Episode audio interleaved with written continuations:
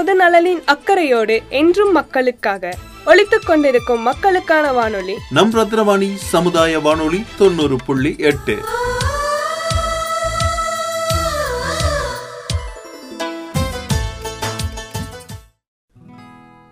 அன்பிற்கினிய நேர்கள் அனைவருக்கும் வணக்கம். நான் உங்கள் சிநேகிதன் மகேந்திரன்.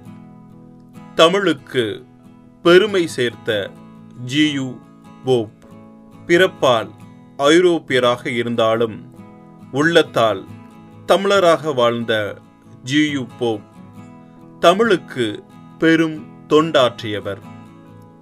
நான் இறந்த பின் என் கல்லறையில் இங்கே ஒரு தமிழ் மாணவன் உறங்கிக் கொண்டிருக்கிறான் என்ற வாசகம் இடம்பெற வேண்டும் என்று கூறியவர். கனடா நாட்டுக்கு அருகில் உள்ள பிரின்ஸ் நெட்வொர்க் தீவில் ஆயிரத்தி எண்ணூத்தி இருபதாம் ஆண்டு ஏப்ரல் இருபத்தி நான்காம் தேதி டாக்டர் ஜியு போப் பிறந்தார். தந்தை பெயர் ஜான் போப் தாயார் கேத்ரின். கிறிஸ்துவ சமய பணிக்காக ஆயிரத்தி எண்ணூத்தி முப்பத்தி ஒன்பதாம் ஆண்டில் அவரை தென்னிந்தியாவுக்கு கிறிஸ்தவ சபை அனுப்பி வைத்தது. சென்னையில் இருந்து அவர் சாந்தோம் பகுதியில் தங்கினார்.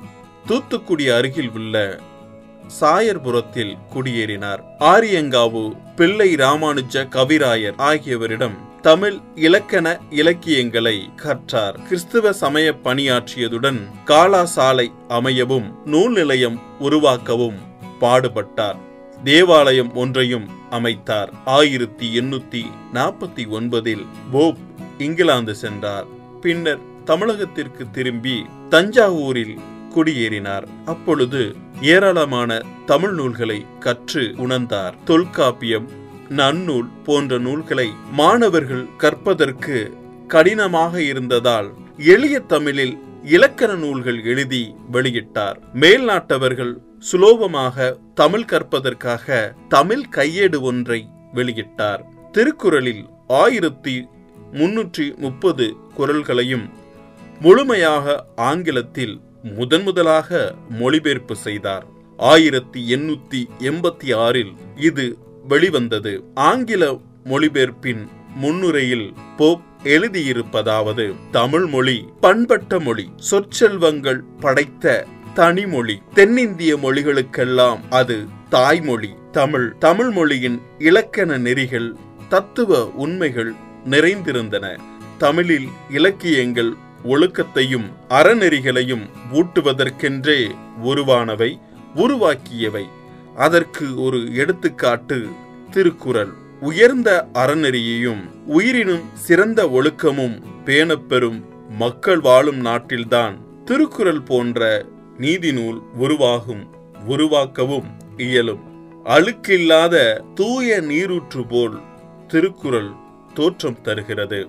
ஜியு போப் திருக்குறள் மட்டுமின்றி நாலடியார் திருவாசகம் முதலிய நூல்களையும் ஆங்கிலத்தில் மொழிபெயர்த்தார். திருக்குறள் நாலடியார் பழமொழி இனியவை நாற்பது முதலிய நூல்களில் இருந்து ஒழுக்க நெறிகளை போதிக்கும் சிறந்த பாடல்களை தேர்ந்தெடுத்து தனிச்செயுள் கலம்பகம் என்ற பெயரில் தொகைநூல் ஒன்றை வெளியிட்டார். தமிழை கற்று உணர்ந்து தமிழ் தொண்டராகவே மாறிவிட்ட போப் தஞ்சாவூரில் இருந்து ஊட்டி சென்று வாழ்ந்தார். இந்திய வரலாறு பற்றி இரண்டு நூல்களை வெளியிட்டார். ஆயிரத்தி எண்ணூத்தி எழுபத்தி ஒன்னில் பெங்களூரில் சென்று பிசப்காருடன் பாடசாலையின் தலைமை பொறுப்பேற்றார். ஏறத்தாழ நாற்பத்தி இரண்டு ஆண்டுகள் இந்தியாவில் வாழ்ந்த போப் ஆயிரத்தி எண்ணூத்தி எண்பத்தி இரண்டாம் ஆண்டில் தனது அறுபத்தி இரண்டாவது வயதில் இந்தியாவை விட்டு இங்கிலாந்துக்கு புறப்பட்டு சென்றார். ஆயிரத்தி எண்ணூத்தி எண்பத்தி ஐந்தில் இங்கிலாந்தில் ஆக்ஸ்போர்ட் பல்கலைக்கழகத்தில் பேராசிரியராக பணியாற்றினார். அங்கு மாணவர்களுக்கு தமிழ் தெலுங்கு ஆகிய மொழிகளை கற்றுக் கொடுத்தார். போப் ஆங்கிலத்தில் மொழிபெயர்த்த திருவாசக நூல் அவரது எண்பதாவது பிறந்த நாள் அன்று வெளியிடப்பட்டது. அவருடைய இறுதி விருப்பம் அவரது தமிழ் பற்றை வெளிக்காட்டுவதாக அமைந்திருந்தது. நான் இறந்த பின் என் கல்லறையில் தமிழ் மாணவன் என்று குறிப்பிட வேண்டும். என் கல்லறையை அமைப்பதற்கும் செலவில் ஒரு பகுதி தமிழ் மக்களின் நன்கொடையாக அமைய வேண்டும் என்று தன் விருப்பத்தை எழுதி வைத்தார். தமிழ் தாத்தா வாவேசு மீதும் ஜியு போப் மிகுந்த பாசம் கொண்டிருந்தார். அடிக்கடி கடிதம் எழுதி தன் சந்தோஷங்களை போக்கிக் கொள்வார். அதில் ஒரு கடிதம் அன்புள்ள நண்பர் வாவேசா அவர்களுக்கு தாங்கள் அனுப்பிய புறப்பொருள் வெண்பா மாலைக்காக புறப்பொருள் வெண்பா மாலைக்காக நன்றி பாராட்டுகிறேன். உங்கள் பதிப்பு திருத்தமாகவும் பூர்ணமாகவும் இருக்கிறது. பழந்தமிழ் நூல்கள் எல்லாம் புது தமிழர்களுக்கு விளங்கும்படி செய்ய வேண்டும். அதற்கு வழி செய்யுங்கள். புறநானூற்றை இன்னும் தெளிவுபடுத்த முடியாதா? எனக்கு தமிழ் தெரியும் என்று நான் எண்ணிக்கொண்டிருந்தாலும் எனக்கு அதில் பல பகுதிகள் விளங்கவில்லை. அதனால் இன்னும் சுலபமான நடையில் உணர வேண்டும். பண்டிதர் அல்லாத என் போன்றவர்கள் புரிந்து கொள்ள கருணை கொள்ளுங்கள்.